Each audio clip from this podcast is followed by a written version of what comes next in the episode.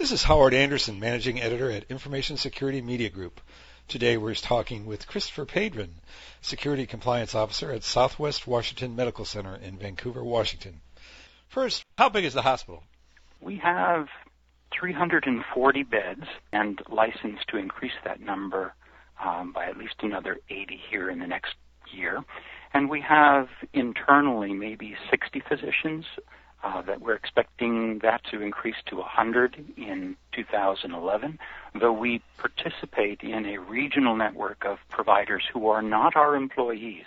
That number includes 3,600 medical staff and at least another 600 external physicians. Inside the hospital, we have 3,200 employees. Okay, we want to talk to you today about the security issues involved in offering Wi-Fi services to patients and visitors. Why did you decide to offer it? To meet a growing request, constant calls for free and public access for our patients, visitors, and guests. So with, with a modest infrastructure investment and continuing expense, uh, we decided that the value to our customers, patients, visitors, guests, was very high and important to them to remain connected either to their email or their family and friends while they were visiting us or staying here at Southwest. What did you perceive to be the key security risks involved in offering this service, and how did you go about addressing those?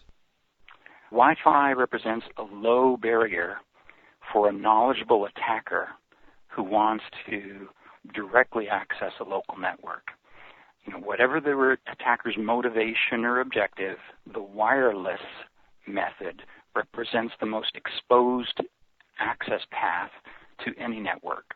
So unless, of course, you have a an unmanaged live data port that you could plug right into your network, the wireless represents the greatest risk. So when they're using Wi-Fi to attack us, it's like a launch pad for targeted attacks. And most local network security controls are designed to address on the wire activity. A poorly configured Wi Fi security posture is an invitation to attack and abuse. So we address this with several barriers and protections between our public and our private wireless network. Describe your use of web proxy filtering, how it works, and what it accomplishes. Southwest uses three systems to filter internet usage. We use uh, a Microsoft ISA server farm, and those are internet security acceleration servers. It's a cluster for two purposes to firewall and to proxy our public Wi Fi.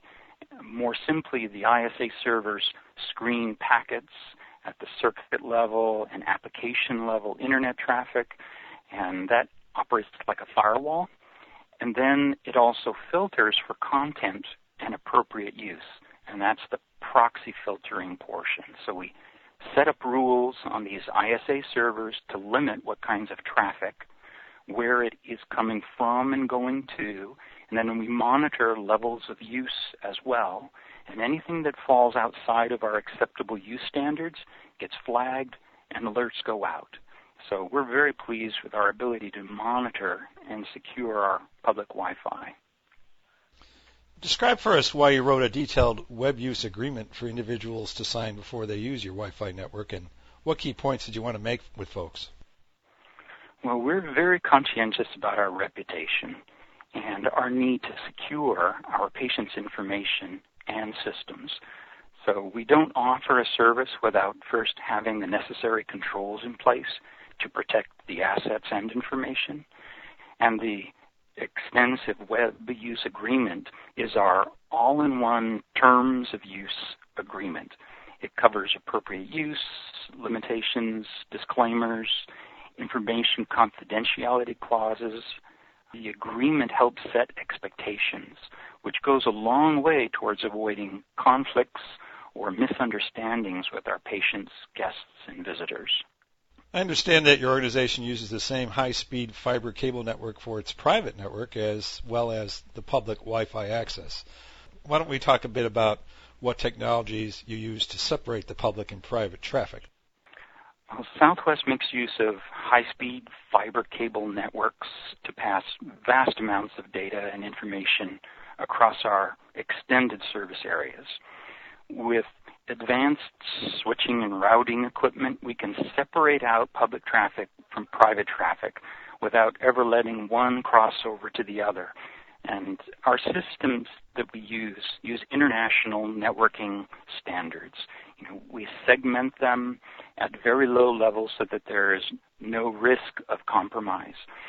Just right above the physical cable level. It is so common that virtually every level three or backbone internet carrier, the same networks that the banks use, financial services, telephone companies, they all share common high speed fiber connections with one another. But it's this segmentation that separates at the very low level the actual traffic. So it is not a new risk or an increased risk use a shared physical transport for the public and the private Wi-Fi. So far, have any security issues arisen with public use of Wi-Fi in the hospital? Well, we've, we've been fortunate in that we haven't been targeted by attackers trying to use our wireless networks. We've seen a few cases of attempts to use our Wi-Fi to reach inappropriate internet-based sites, but our controls prevent any excessive use or abuse of service back when we started in 2008, there were a few abusers who wanted to leech off of our Wi-Fi. Um, Wi-Fi wasn't quite as popular in our area, you know, from the comfort of their cars and the parking lots. But now that Wi-Fi is freely available at coffee shops and libraries, malls, a lot of businesses, we don't see this abuse anymore. Are there any other uh, security technologies that you're using to protect your wireless network, and what advice would you give to other hospitals based on your experience? We reinforce our Wi-Fi. We back up those ISA servers with a pair of Cisco firewalls, and we filter all traffic for malicious code traffic to unauthorized hosts. We prevent all that. They also prevent scanning, probing attempts, anything internal or external, regardless of where they are. We also have auditing and alerting tools that give us the assurance that our networks, wired and wireless, are clean, secure, and being used appropriately.